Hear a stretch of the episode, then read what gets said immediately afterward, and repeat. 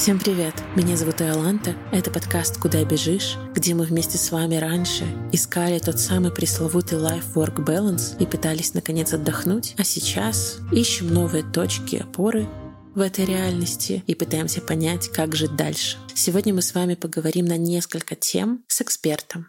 Я уверена, она вам понравится. Первый вопрос, который мы обсудим, это боязнь страха нищеты, боязнь умереть под забором, постоянная тревога, связанная с деньгами, или невозможность зарабатывать больше, или вообще зарабатывать на чем-то, что интересно, а не что вызывает только раздражение. Второй момент мы будем обсуждать релокацию и тот момент, когда сейчас многие бегут из точки паники и как им примириться с этим, как им начать жить в новой стране и опять же, как обезопасить себя в плане денег. Мы не совсем будем говорить про накопление, мы будем говорить именно с экспертом-психологом про психологическую ментальную часть. И, конечно же, затронем тех, кто остался и ощущает себя сейчас как на Титанике. Что делать нам? Кто не уезжает? У кого нет вариантов сейчас или нет вариантов вообще? Кто не хочет уезжать, но при этом видит, как все больше и больше друзей куда-то отправляются, и ты остаешься один. Я не знаю, как сейчас обстоят дела в других странах, но в Беларуси сказала бы, что процентов 60-70 людей вокруг меня уезжают, и это, конечно, пугает. Вот такие вопросы мы обсудим с вами, и давайте начинать. Разговор получился очень интересным и очень насыщенным.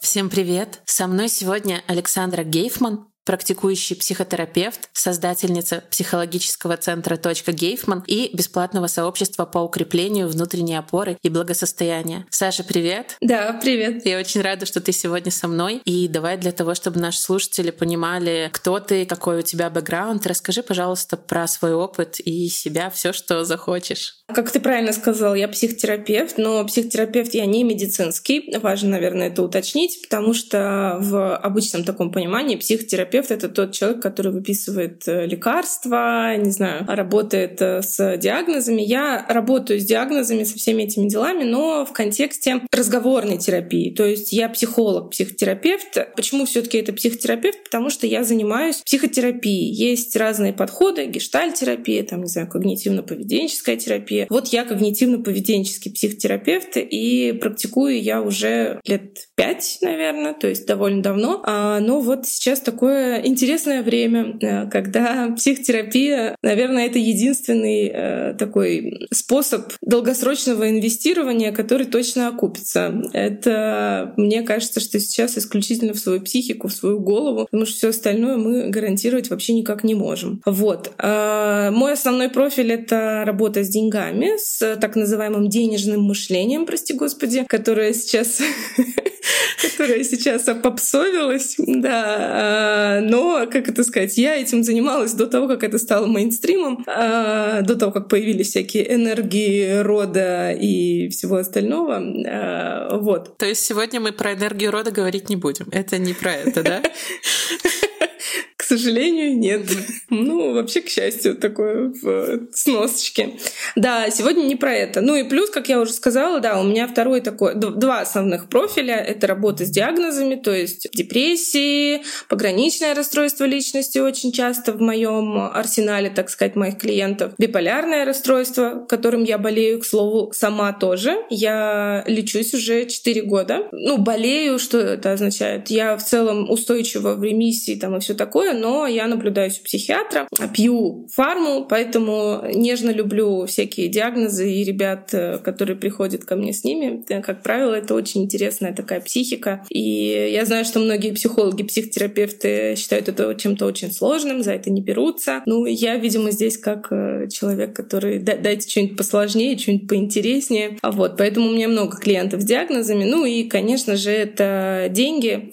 Поэтому это такая работа с предпринимателями очень часто, с фрилансерами туда же, когда денежный поток, он регулируемый самостоятельно, то есть не когда работодатель платит да, какую-то фиксированную сумму, а когда это именно управление своими деньгами, поэтому в основном у меня ребята вот такие. Часто, конечно, бывает и комбо, когда при депрессии что делать с деньгами, не могу встать с кровати, а деньги нужны. Вот как-то так. Очень интересно. Да, спасибо. И ты права, я обычно с теми экспертами, которым записываю, они редко работают вот с такими диагнозами. У меня, в принципе, тоже есть такой э, диагноз, не именно такой, не именно такой, а генерализованное тревожное расстройство. Оно немножечко про другое, совсем про другое, но тоже э, работаю с этим. А давай поговорим тогда про страх нищеты. Э, я не знаю, как конкретно у тебя, как человек, который в этом разбирается и прорабатывает, наверное, у тебя полегче. Возможно, есть какие-то инструменты, но я знаю по своим друзьям и по себе, что сейчас вот мой страх нищеты, который был раньше, там, я боюсь умереть под забором, даже когда я зарабатываю, у меня постоянный какой-то бизнес и деньги. Сейчас он глобализировался, он стал ощутимым, и я действительно начинаю бояться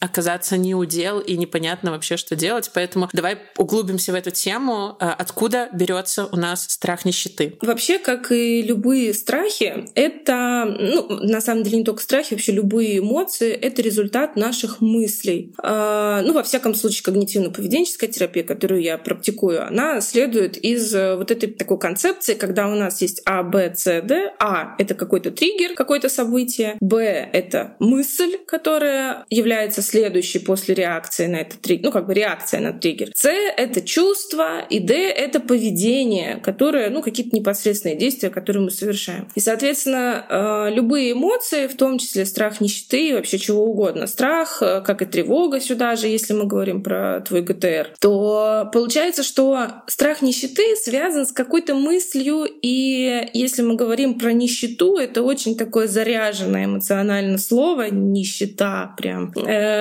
можно говорить о том, что мысль основная — это катастрофизация. Есть такие ошибки мышления, когда мы начинаем катастрофизировать. То есть э, это не просто, типа, у меня сейчас, там, не знаю, 200 рублей на карте, это какой-то факт. Да? Например, я открыла телефон, свой банковский счет, и у меня 200 рублей. Это именно то, что не сейчас 200 рублей, а вообще всегда у меня будет 200 рублей на счету. Всю жизнь. И на эти 200 рублей я должна жить еще 75 лет, пока, не знаю, не наступит э, мой логический конец. То есть мы здесь говорим о том, что основная работа, конечно, было бы здорово, если бы мы начинали с мыслей, потому что с ними из практики, как могу сказать, работать чуть проще, нежели с чувствами, потому что чувства, они такие захватывающие нас целиком, там меньше э, включения именно аналитической части. Поэтому, как правило, своим клиентам я говорю, давайте поднимемся на уровень мыслей. Там катастрофизация, если мы говорим про конкретный страх нищеты, да, она такая разворачивается полным цветом. Почему так? Потому что в целом люди в особенности, наверное, женщины в данном случае не про сексизм, а скорее про такой социальный контекст, да, что у женщин очень много катастрофизации, связанной с, на самом деле, чем угодно, потому что очень много долженствования накладывается на женщин в целом в социальном контексте. А если я не родила до 25, значит, там, не знаю, все какой-то... 25, да? То есть у нас такая была планка, я уже все все просрала. Да, я вот, да, я я тоже просрала. Короче, если до 25 не родила, то все пиздец. И опять же, и опять же катастрофизация, да, там часики тикают и все остальное. То есть даже вот здесь на нас уже накладывается такой социальный какой-то контекст. У мужчин тоже есть свои какие-то причины катастрофизировать. Это из серии, там, если я зарабатываю меньше 50 тысяч, мне не светит, не, не светят никакие отношения, например, или я там, не знаю, неудачник, хлюпик и все остальное. То есть, конечно, у каждого, так сказать, человека могут быть какие-то социальные контексты, но у женщин, как правило, их больше. Потому что нужно и родить, и если я, не знаю, не умею готовить там еще чего-нибудь, то я, опять же, никогда не выйду замуж. И если у меня 100 рублей, не знаю, 200 рублей на счете, то, опять же, я умру под забором а в канаве, не знаю, там, где в нищете стану бомжом и еще кем-нибудь. Вот. Поэтому накладывается социальный контекст очень часто. Ну, а если мы не берем именно какой-то социальный контекст, то э, рассматриваем, конечно, каждую личность индивидуально. И вот этот вот страх того, что мы останемся без денег, как правило, ну, если не про социальную историю, то про личную, это про переживание такой семейной истории. Обещали про родовые сценарии не говорить.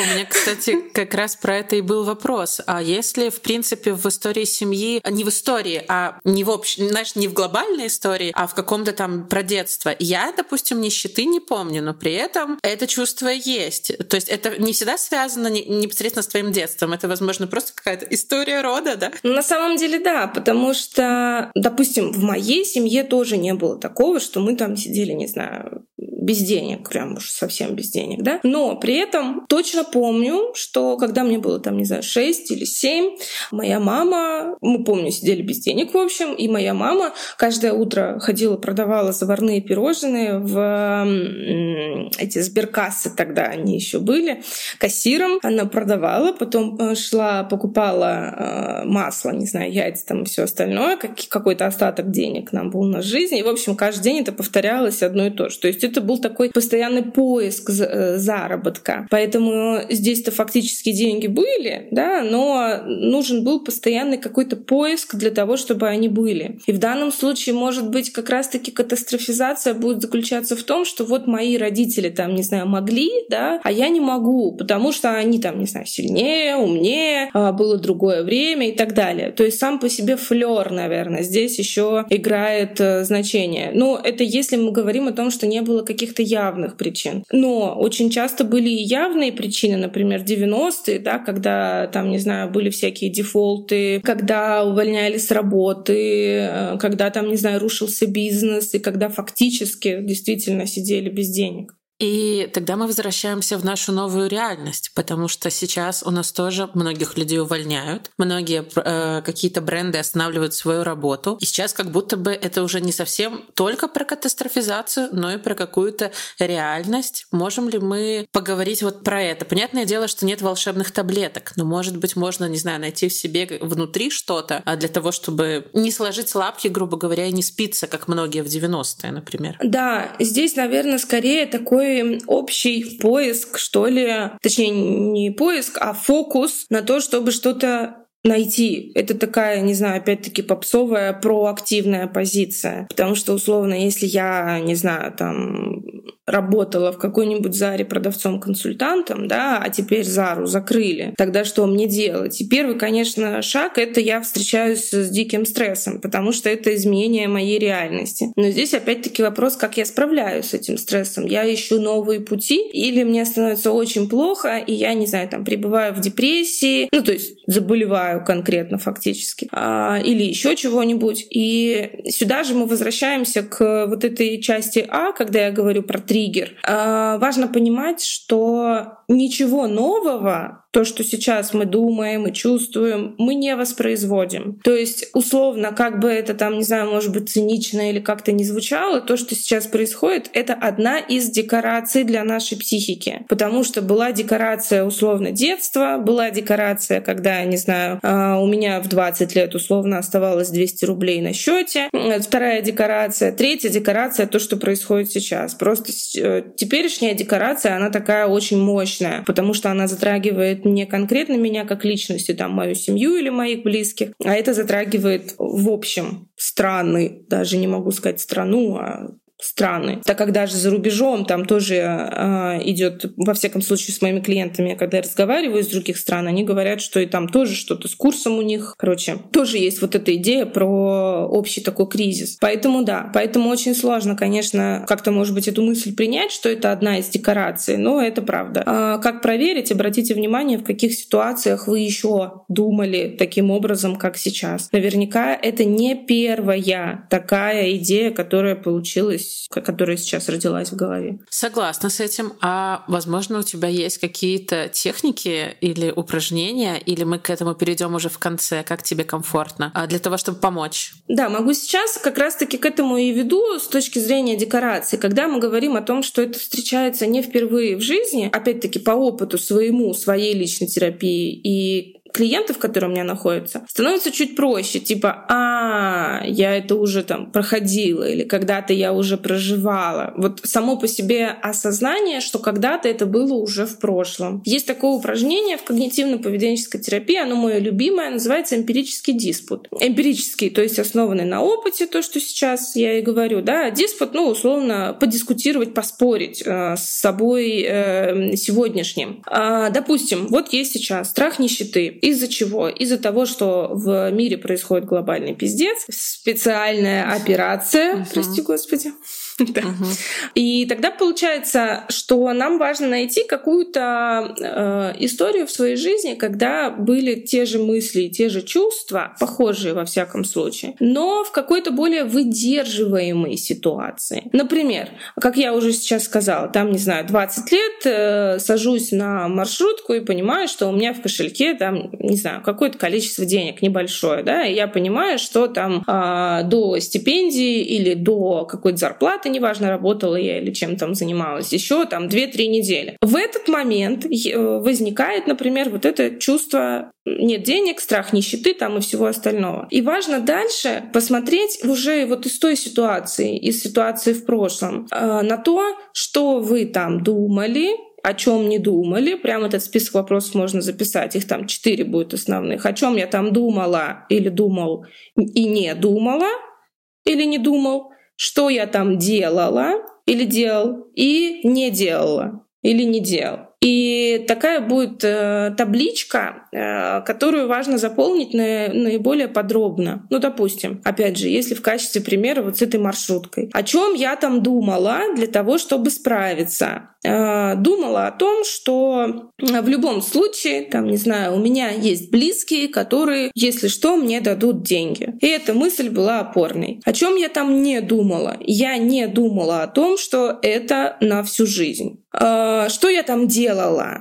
Я тратила, делала это про что? Про поведенческие какие-то навыки, да? Что я там делала? Я потратила какую-то часть, не потратила все деньги. И чего я там не делала? Я не совершала никакие импульсивные покупки, например, или не мониторила новости 24 на 7, что там происходит с курсом рубля или доллара. То есть важно вот сверяться относительно того, что я там делала, не делала, думала, не думала. Я сейчас э, привела пример там по одному какому-то тезису, важно их раскрыть ну, какое-то наибольшее количество раз. Там, обычно я своих клиентов прошу там 5-10 каких-то положений. То есть о чем там думала, прям перечисляем, о чем не думала. Ну и вот этот потом, ну вот эту таблицу, которая получится, а, можно перенести на текущую реальность, попробовать во всяком случае и исследовать ей. Потому что есть позитивный опыт, как с этим уже справлялась психика, как это переживала, случилось, и, соответственно, сейчас это тоже можно каким-то образом переживать. Вот это мое любимое упражнение,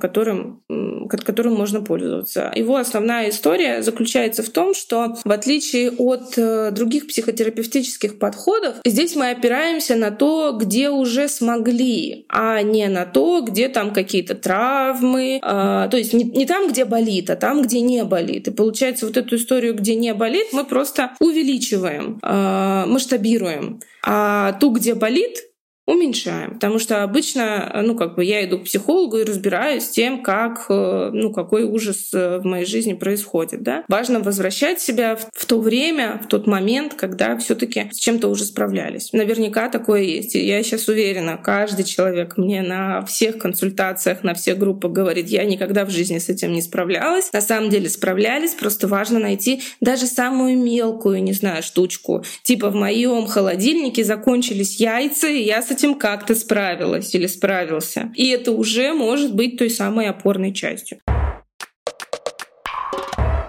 Давай перейдем, возможно, к стратегиям критического мышления. Я знаю, что мы хотели с тобой об этом поговорить. Угу. Расскажи, какие стратегии я так понимаю, могут и сейчас помочь в том числе, да? А, стратегии критического мышления в данном случае, что я имею в виду вообще? Это такая история, когда мы работаем со своей катастрофизацией уже не совсем с терапевтической точки зрения, скорее с а, точки зрения риторики. То есть с точки зрения, как, какой бы синоним здесь подобрать? Короче, какого-то, как, какой-то логики. Я думаю, что у всех, э, там, кто получил высшее образование, был такой предмет, как логика. Про что это? Про то, что если мы читаем или видим, или даже у себя в голове находим какие-то идеи, которые нам кажутся стопроцентной истиной, первая стратегия — это уточнить, какой, где я нашла этот источник или нашел этот источник информации. Например, если я увидела в каком-то телеграм-канале, ну то, что сейчас, не знаю, засилие всяких новостных каналов, да, что что-то произошло, да, то важно первое — свериться с источником информации. Кто мне дает эту информацию? Если это телеграм-канал, там, не знаю, от Саши Гейфман, то Саша Гейфман в данном случае недостоверный источник. Почему? Потому что если есть идея доллар упал, там э, доллар точнее стоит теперь 200 рублей, кто может, э,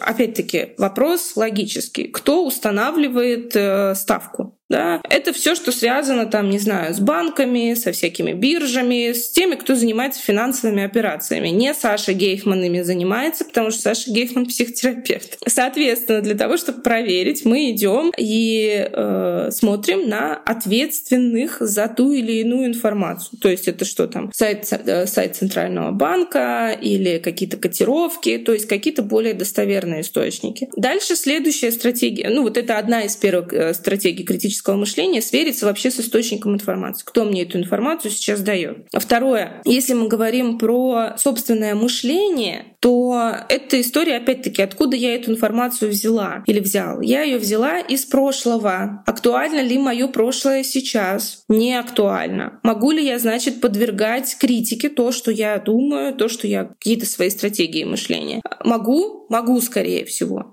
значит, соответственно, мы уже можем не относиться к этому как к абсолютной истине. Поэтому вот, что за источник информации и из чего складывается мое суждение. Из прошлого или из настоящего? Скорее всего, из прошлого. Как я уже сказала, что любой триггер — это декорация к тому, что происходило. Я понимаю, о чем ты говоришь, потому что, казалось бы, когда ты начинаешь читать все эти новости, то вначале ты немножко погружаешься под, э, не знаю, лавину новостей, и ты пытаешься понять, что здесь правда, что здесь нет. Потом ты, например, видишь у человека, которому ты доверяешь. Ну вот ты себя приводила в, э, в пример. Ну вот, например, я читаю какого-нибудь блогера, я его доверяю, читаю у него, и я тоже постоянно принимаю это на веру. И уже даже в моей ситуации, ну, в моей личной как бы практике я видела такие ситуации, когда я там, например, что-то репостила, потом оказалось, что это фейк. Так что, да, это, мне кажется, очень важный момент. Надо проверять информацию. В принципе, сейчас об этом многие говорят, но это же в том числе и для себя, правда? То есть, э, не знаю, ты как будто не занимаешь позицию,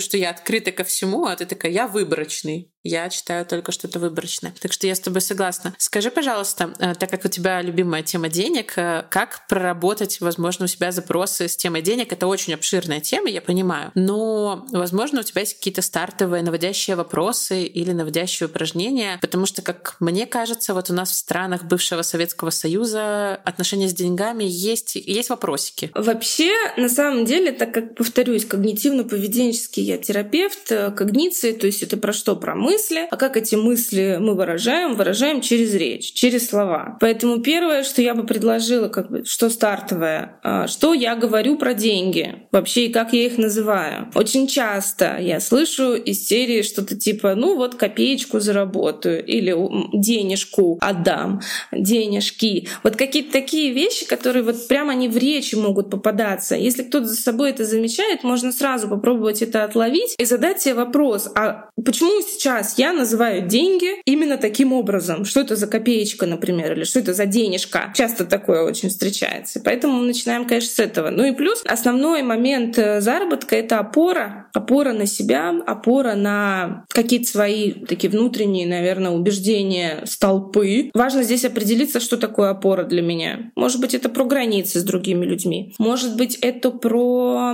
м, такое ощущение себя самостоятельной единицей. Потому что для того, того, чтобы зарабатывать, важно уметь, что ли, вставать в такую хорошую агрессивную позицию. Почему говорю агрессивную? Опять-таки, агрессия у нас э, маркируется как нечто негативное и плохое, но ничего плохого э, здесь я в виду не имею. Я имею в виду вот этот импульс брать. Потому что даже когда мы кусаем яблоко, мы уже проявляем акт агрессии моего откусываем. Вот это агрессивный какой-то посыл, да, ну и то же самое с деньгами. Для того, чтобы деньги были, мне нужно их взять. То есть какой-то э, такой импульс совершить. И там, конечно, уже может быть про страх ответственности, потому что если я проявляюсь, значит, я беру ответственность за, допустим, качество услуг, которые оказываю. А что такое страх ответственности? Это если я ошибусь, я не смогу себя защитить. Вот такая мысль может быть. И тут тогда важно свериться с правдивостью. Если я точно точно не смогу защитить, или все-таки я смогу встать как бы на, на свое место? Потому что а, если мы находим конкретную мысль, то становится уже проще. Поэтому здесь важно, наверное, почему, собственно, и с психологом, с психотерапевтом лучше это делать, так как э, нам самим может быть непонятно, о чем таком мы думаем. То есть наша мысль, она может э, ну, как-то быть не на поверхности. Наверное, так. Но первое, конечно, то, с чего я рекомендую начинать, это как мы называем деньги и что мы вообще о них думаем. Ну, я о себе в контексте денег. Еще часто вот здесь добавлю, еще часто э, есть такая штука, которую я э, люблю повторять вообще везде в целом в своих продуктах, э, ну и в терапии, что Иногда деньги такая большая фигура, что как будто бы это мы для денег, а не деньги для нас. И я здесь опять-таки с точки зрения критического мышления, кто создал деньги? Люди. Это люди их создали. Значит, это деньги для нас, а не наоборот. Потому что если так метафорически рассуждать, то деньги как будто бы какая-то, не знаю, огромная субстанция, которую нам нужно обуздать. На самом деле нет, это же мы их придумали. Интересно. Я вот хотела тебе рассказать про одно упражнение, которое я пробовала на одной из групповых терапий, и оно меня удивило. Ну, именно в плане отношения к, деньгам. Мы становились на разные листики с разным суммой дохода, Получается, ну, э, чем дальше ты идешь, грубо говоря, по этой дороге, тем больше этот доход. И самое интересное, что, то есть я знаю ребят, кто был на этой групповой терапии, я знаю плюс-минус какие-то общие доходы, и, ну, у меня на тот момент он был один из самых высоких. Вот, но те ребята, которые зарабатывали меньше, они почему-то очень быстро шли по этой дороге. То есть они становились там на полторы тысячи долларов, три тысячи долларов, пять тысяч долларов. У них спрашивали, как вы себя чувствуете? Блин, я так классно себя чувствую. Я застопорилась примерно на втором первом шаге, потому что вот я не, я не знаю почему, вот хотелось тебе рассказать про это упражнение, но то есть я понимала, что я зарабатываю больше, у меня в перспективе как будто бы больше вариантов, чем у тех ребят, которые работают на гос, а, в госучреждении, но при этом я не могла себе позволить перейти. Возможно, это что-то про ответственность, вот у меня сейчас в голове это. Вообще, если брать вот ту водную, которую ты сейчас говоришь, первая мысль, которая мне приходит в голову, они переходят быстро и говорят, что им там супер классно, потому что они не могут присутствовать присвоить себе деньги. И типа это пока просто цифры. Ну, полторы, ну, три, ну, пять. На самом ну, как будто бы, если они никогда в жизни этих денег не видели, то типа, ну, это просто цифры. В твоем случае ты эти деньги видела, и поэтому у тебя есть конкретное ощущение конкретной себе, которая переживала этот опыт, иметь эти три тысячи долларов, например. В контексте именно вот этого твоих сейчас вводных, uh-huh. которые ты дала про это упражнение. Первая идея, которая мне сейчас, это именно это пришла. Потому что очень просто просто сейчас я могу сказать, я заработаю 100 миллионов. Я не видела 100 миллионов, поэтому для меня это пока просто цифра. Вот если, допустим, я уже видела на своих счетах там 2 миллиона, то если я скажу 4 миллиона я заработаю, я примерно представляю, что это такое. Это в два раза больше, чем я имею сейчас. А вот если 100 миллионов, цифра может казаться легче. Типа просто цифра миллиард, 2 миллиарда, 3 миллиарда. Это что-то такое далекое от меня, поэтому у меня особого отношения к этому и нет. Я знаешь, о чем подумала? На многих каких-то там курсов, ну сейчас же очень много инфо-цыган, они наоборот говорят там, позволь себе мечтать глобально, сходи в салон, погладь машину, там, не знаю, сходи на просмотр квартиры. А вот если говорить именно про меня, я вот, знаешь, как та черепашка, которая двигается очень медленно, но я не могу себе позволить эту широту мышления. Вот может ли это быть такое, что у человека нет вот этого широты мышления, амбиций и так далее? То есть, может, это в этом проблема? А, ну да, если мы взяли одну из гипотез, то, что я говорю, и переходим к другим гипотезам, то да, конечно, это может быть и про масштабность мышления. То есть, когда я могу представить себя вообще в любой роли, когда я могу представить себя за рулем какого какого-нибудь Роллс-Ройса, могу представить, что у меня дома живет, не знаю, домашний лев, могу представить, что, ну, в общем, все что угодно, Бедный да? лев. А, скажи, пожалуйста, а нужно расширять в себе вот этот, я слышала такой термин, как денежный поток, то есть у каждого свой объем. А есть ли какие-то упражнения, идеи, вопросы, которые нужно себе задать для того, чтобы его у себя немножко расширить. Да, первое, что я бы подумала о том, э, вопрос такой основной, мне кажется, он довольно простой, но мало кто о нем на самом деле всерьез задумывается. Если бы вообще было возможно вообще все, вот как я уже сказала, завести дома льва, не знаю, полететь на Марс. Одна клиентка мне говорила, я бы э, ездила по миру и рассказывала людям про солнечные батареи. Короче, если возможно вообще все, что угодно, то что бы вы делали, и о чем бы вы думали, и вообще как, как бы жизнь свою строили. И после того, как появилась, ну, как бы описать эту картинку, которая там появилась, и если она совсем нереальная, типа, не знаю, я езжу верхом на динозаврах, да, ну, как бы динозавров нет, они вымерли, то во всяком случае свериться с тем, какие мысли мы там думали в этой картинке, какие чувства мы там испытывали, и как в реальной жизни мы можем это воспроизводить. То есть, что такое я езжу верхом на динозавре? Не знаю, я испытываю чувство свободы, или там я маленькая, маленький, а мир такой большой. Там какие-то будут обязательные идеи, которые можно соотносить с реальной жизнью в том числе. Поэтому вот это упражнение из серии «Если бы не было вообще никаких ограничений, то что бы я делал?» И прям пофантазировать, повторюсь, можно вообще ни в чем себе не отказывать. Ну вот, мне очень нравится пример с солнечными батареями, почему-то я его запомнила. Ездила бы по миру. И про что, да, мы там о чем говорили. Она вообще ни разу не инженер, инженер, не физик-механик или кто там, господи, занимается этими солнечными батареями. Но это про свободу перемещения, это про э, меня слушают люди, они ко мне прислушиваются, я им что-то преподаю, что-то новое, что я выяснила э, сама, что я выяснила в каком-то не знаю, своем опыте и готовы этим поделиться. Вот как-то так. Это то, что мы говорим про какую-то масштабность мышления, да, но самое важное, что здесь, наверное, часто вот эти вот люди, которые говорят про денежные потоки и денежную емкость, упускают важный момент, что любые изменения, даже самые позитивные для психики, огромный стресс.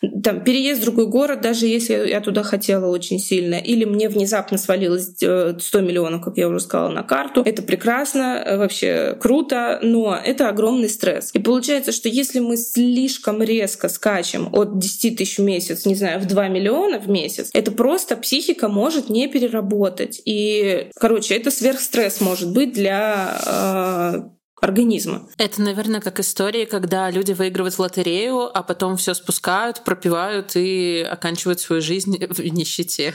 То, о чем мы с тобой говорили.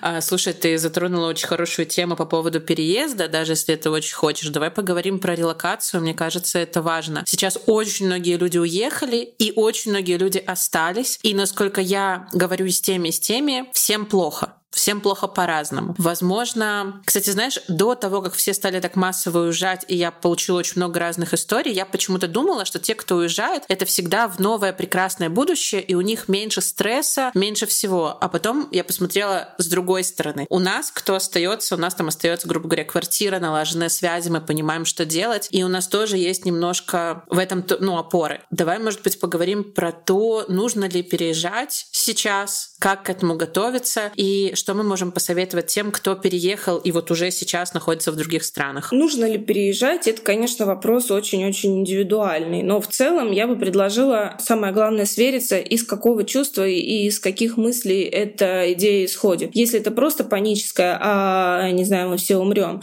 то, конечно, лучше, чтобы паника сначала отступила. Потому что если сейчас, например, э, ну, допустим, я из Москвы, да, если сейчас я зарабатываю в рублях, если мой бизнес строй, э, как бы основан на рублевом каком-то счете. Ну, короче, и так далее. Если я завязана на России, то изменение страны проживания — это гарантия того, что я упаду в своем доходе, потому что все мои операции происходят в рублях. А мы знаем, что сейчас происходит там с курсом рубля, что он сильно подешевел. И тогда здесь, конечно, разумный вопрос. Зачем? Если это вопрос, конечно, какой-то первостепенной физической безопасности, да, там, допустим, если я не из Москвы, а из какого-нибудь Киева, то здесь другой вопрос. Тогда, условно, я сохраняю себя в целостности, в безопасности, и тогда деньги — это уже такой, ну, как бы я имею в виду сам заработок, это уже вопрос сторонний. Повторюсь, из чего мы следуем. Если, допустим, мой бизнес, я работала в России, но так или иначе у меня была куча каких-то иностранных клиентов, и в основном они у меня все из-за рубежа, тогда мы можем говорить о том, что да, действительно рациональнее будет сейчас переехать ввиду с тем, что, во-первых, оплаты будет легче принимать, во-вторых, какой-то общий уровень жизни, там, ну и так далее. Поэтому, опять же, холодная голова и какой-то расчет. Действительно ли мне сейчас, вот в данный момент, э, какой сегодня, господи, 29 марта 15.09. Угрожает ли мне сейчас какая-то опасность, что мне прямо сегодня нужно встать и уйти куда-то, уехать? А второй момент, если уже все таки переехали, если это было там как-то обосновано, ну и так далее, в общем, приняли решение, уже там находитесь, все верно относительно стресса, потому что это как выдернуть из привычной колеи и создавать новые привычные паттерны. Поэтому обычно мы переезжаем в тот город, в котором когда-либо бывали. Редко очень переезжаем в город, в котором никогда в жизни не были. Поэтому лучше поселиться, например, в том месте, э, которое вы уже знаете, в котором вы уже были, чтобы было примерно понятно, где находится тот или иной магазин, какая здесь транспортная развязка, там и так далее, чтобы это все было э, плюс-минус знакомо. Плюс, конечно, э, было бы здорово побыть в каком-то русском или неважно из какой вы страны, не знаю, в вашем native комьюнити. То есть там есть разные же форумы, чаты и все остальное. То есть по возможности окружить себя изначально всем привычным, что язык, не знаю, какие-то магазины, может быть, мастера, там, маникюр, врачи и все остальное, чтобы по возможности было все привычным, знакомым, непривычным, знакомым. И потом, конечно, потихоньку расширять. Опять-таки на позитивном опыте идти куда-то в более сложный. А тем, кто остался и ощущает себя как на Титанике, я не знаю, как у тебя, но когда я постоянно читаю ленту Фейсбука или Инстаграма и вижу, что очередной знакомый, друг, еще кто-то, они переезжают, и они переезжают... Ну, я из Беларуси, поэтому у меня нет непосредственно опасности, простите, бомбы в, в окно. Но на данный момент... О, знаешь, такая тема, конечно. Но многие переезжают, потому что, во-первых, боятся железного занавеса, то есть что они больше не смогут никуда уехать. Во-вторых, они не могут, как это сказать, по этическим причинам, по моральным причинам оставаться. И я знаю много ребят, которые уехали, но которые себе ничего там не подготовили. Вот. Но мне кажется, совет окружить себя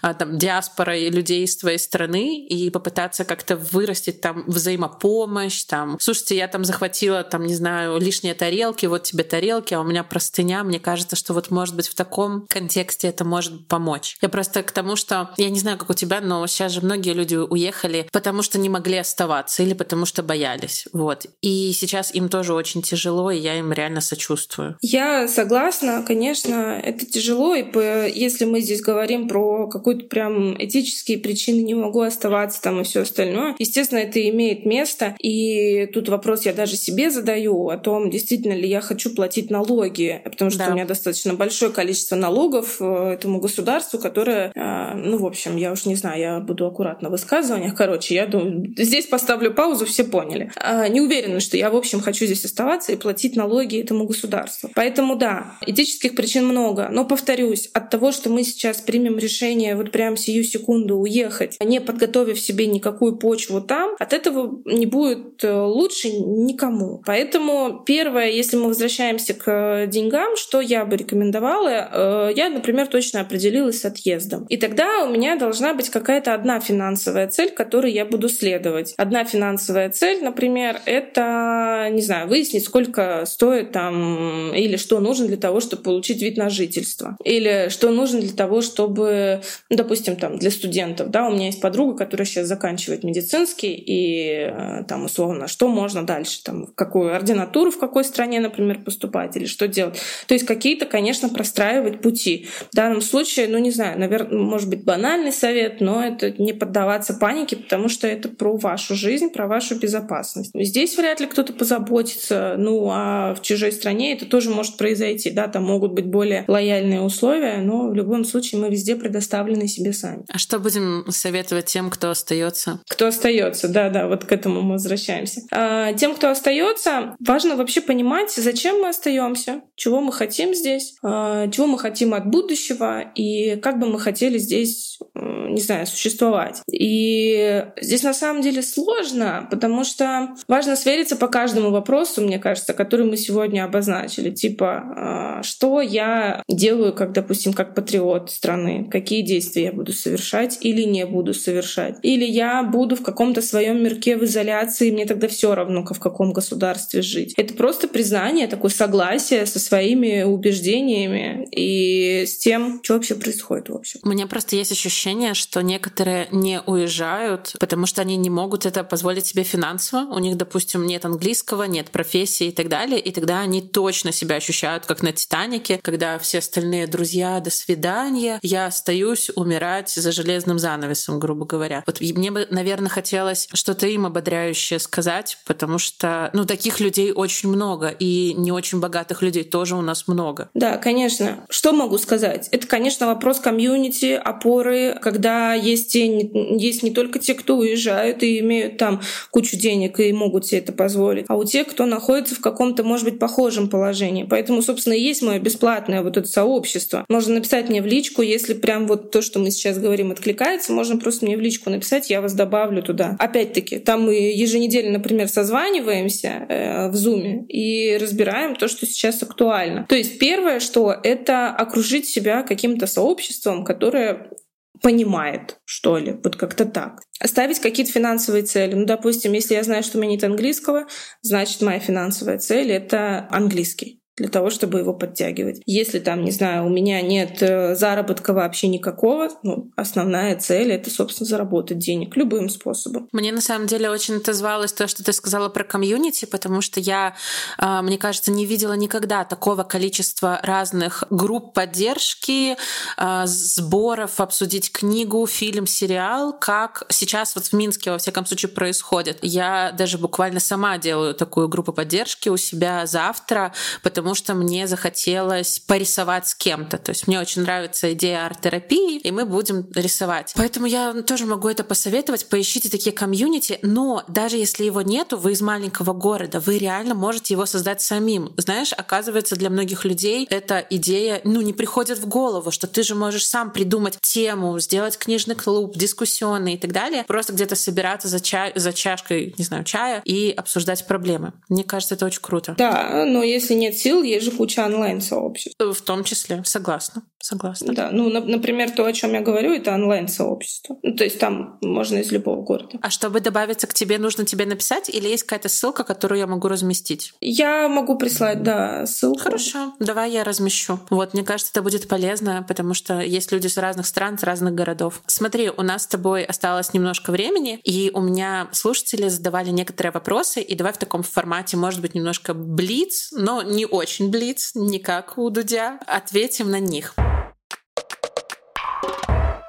Э, первый вопрос — как прожить злость? Она сидит внутри и никак не может выйти. Выходит чувство обиды. Хочется ее прочувствовать во всей мере, может быть, какие-то техники? Мне прям этот совет, э, вопрос очень близок. У меня тоже, кажется, внутри все сжалось. Две основных идеи про злость, короткие. Первое — это то, что это может быть обезболивающее, и тогда проживаем злость через какую-то физическую активность, бить подушки, э, не знаю, ракеткой стучать по кровати и все такое. Но это в формате обезболивающего. То есть это может помочь вот прям сию секунду, но в целом вот причина, из-за которой злость возникает, не, не поможет. Ну, как бы на, на длинной дистанции это не рабочая история. Поэтому основной момент про, по поводу злости. Злость очень часто это про нереализованную потребность. То есть у меня есть какая-то потребность, которую я не могу реализовать, и я фрустрирована. То есть а, тогда нам важно понять, а что стоит за этой злостью? То есть какая там дальше эмоция или какое дальше чувство? Типа вот я прожила эту злость, ну условно. Когда я ее проживу, что со мной тогда будет? Условно, я злюсь там, не знаю, на мужа за, то, что он там не помыл посуду, не вынес мусор, хотя на самом деле моя проблема, моя потребность потребность в том, чтобы он обо мне позаботился. И тогда, когда мы эту потребность находим, сама по себе э, вот эта злость, она начинает э, немножко отпускать, ну, возвращаясь к началу, что у любой эмоции есть первоначальная мысль. Поэтому какая там потребность за этой злостью? Ну, такие две, две вилки, наверное. Угу. Тогда следующий вопрос. Как не потерять связь с человеком, который уезжает в другую страну? Как раз к нашей с тобой теме релокации. Как продолжать общаться, но при этом не думать, что ты навязываешься? Как осознать, что отсутствие физической близости с близким человеком не означает потерю ментальной связи? Ну, здесь на самом деле важно попрощаться с прошлой жизнью, с тем, с прошлой жизнью в смысле, когда вы могли видеться часто, когда вы могли, э, не знаю, быть в общем контексте, типа там, не знаю, в Петербурге происходит это, и вы оба знаете, что там происходит это. А, поэтому это такой момент прощания, что да, как раньше не будет, и тогда важны какие-то новые договоренности, а как будет. Для того, чтобы не потерять связь, во-первых, должны быть заинтересованы в этой связи оба, важно тут свериться. У вас у обоих есть такое желание, у двух сторон. А, первое. А второе, обозначить какие-то новые правила коммуникации, которые можно прям проговорить. Типа мы с тобой, может быть, не созваниваемся часто, но мы там, например, раз в месяц точно рассказываем друг другу, как дела. Вот. Короче, какие-то новые договоренности и вот эта история про как сохранить, именно сохранить, скорее всего, не получится. Важно будет создать что-то новое, потому что по-старому, ну все, вы уже не можете по-старому, вы живете в разных городах. У нас с тобой еще несколько вопросов. Э, спасибо за то, что ты так э, коротко, но полезно. Страх непринятия в других странах, чувство враждебности иностранцев и какого-то престижного чувства при, перед ними, даже если не попадали в конфликтные ситуации. Ага, что здесь требуется от меня, не совсем понимаю. Я думаю, человек просто рассказал про свой страх и, наверное, хочет узнать, что ему с этим делать. Я могла бы тут э, со своей стороны колокольни немножко добавить, что вы поймите, что страх русофобии а, сейчас очень активно культивируется разными пропагандами, и он не совсем такой в реальности, как нам об этом говорят. Так как у меня много кто уехал, я с ними постоянно говорю. И на самом деле люди в 99% не встречаются с какими-то очень негативными такими штуками, или они могут объяснить, да, знаешь, э, у них какой-то конфликт, но они объясняют свою позицию, и все окей. Вот это я со своей стороны могу сказать, что надо проверять информацию и спрашивать у тех, кто реально уехал. Может быть, у тебя с своей стороны? Во-первых, да, действительно, про критическое мышление возвращаемся туда же. Да, кто сказал об этом, действительно ли я это услышала сама, или там кто-то мне когда-то об этом сообщил. Если же все таки все-таки мы, мы сталкиваемся с какой-то русофобией, да, действительно, важно здесь просто отделить себя как личность от целого народа, потому что, скорее всего, э, ненавидят не конкретно вас, а то, на каком языке вы говорите. То есть прямо здесь можно феноменологически, то есть фактически э, мне сейчас что-то сказали, потому что у меня, не знаю, русые волосы, э, голубые глаза и так далее, а не потому что там я вся сама по себе какая-то ужасная. То есть вот прям по каким-то таким маячкам. И, конечно, я — это не часть народа. Ну, а вообще такой немножко провокативный вопрос, который я всегда задаю, если мне, ко мне приходит вот с такой идеей, что «а зачем вам в окружении люди, которые мыслят ну, так, не знаю, националистически, узко, можно сказать. То есть, а зачем с ними вообще входить в коммуникацию, зачем на них обращать внимание, если это происходит где-то там, условно, в магазинах или еще. Если это происходит среди каких-то людей знакомых, ну, я, в принципе, предлагаю таких людей исключить из своего круга общения, потому что зачем они нужны? Я думаю, что тут, скорее всего, не про знакомых, а про то, что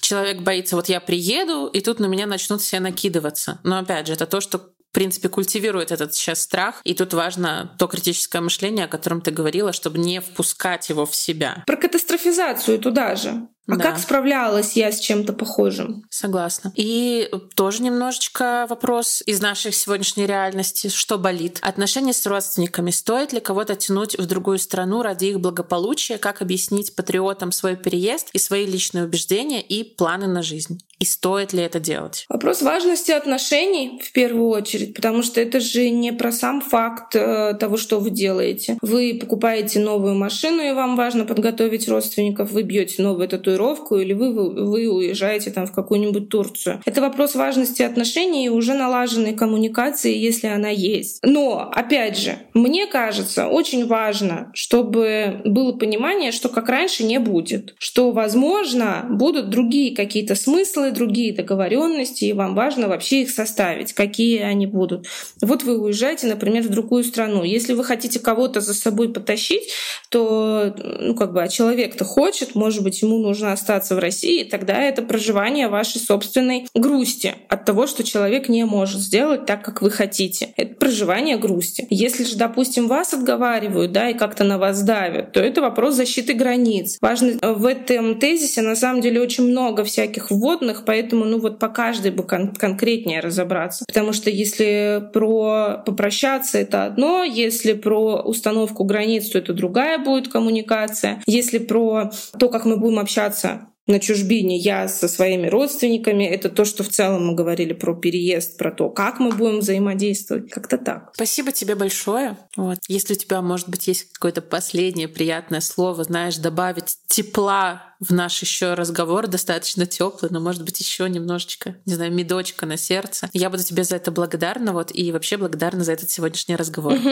Да, конечно, я могу сказать, что очень важно сейчас оставаться в, как мне кажется, таком философском немножко взгляде, в таком внутреннем каком-то ощущении. Поэтому я бы рекомендовала читать какие-то теплые книги. Допустим, я очень люблю советовать Нарине Абгарян со всеми всеми ее книгами, которые очень теплые, очень такие про чувства, про ощущения, про свои, про детство. Читать только то, читать те новости, которые не вводят в ступор, и, конечно, окружать себя людьми, которые с вами заодно, а не которые против вас. Ну и здесь я могу быть этим человеком, который за вас. Я гуманист до мозга костей. Круто. Спасибо большое, Саша. Спасибо всем, что вы нас сегодня послушали. А, всем оставаться на своей стороне, искать свои точки опоры и пока-пока.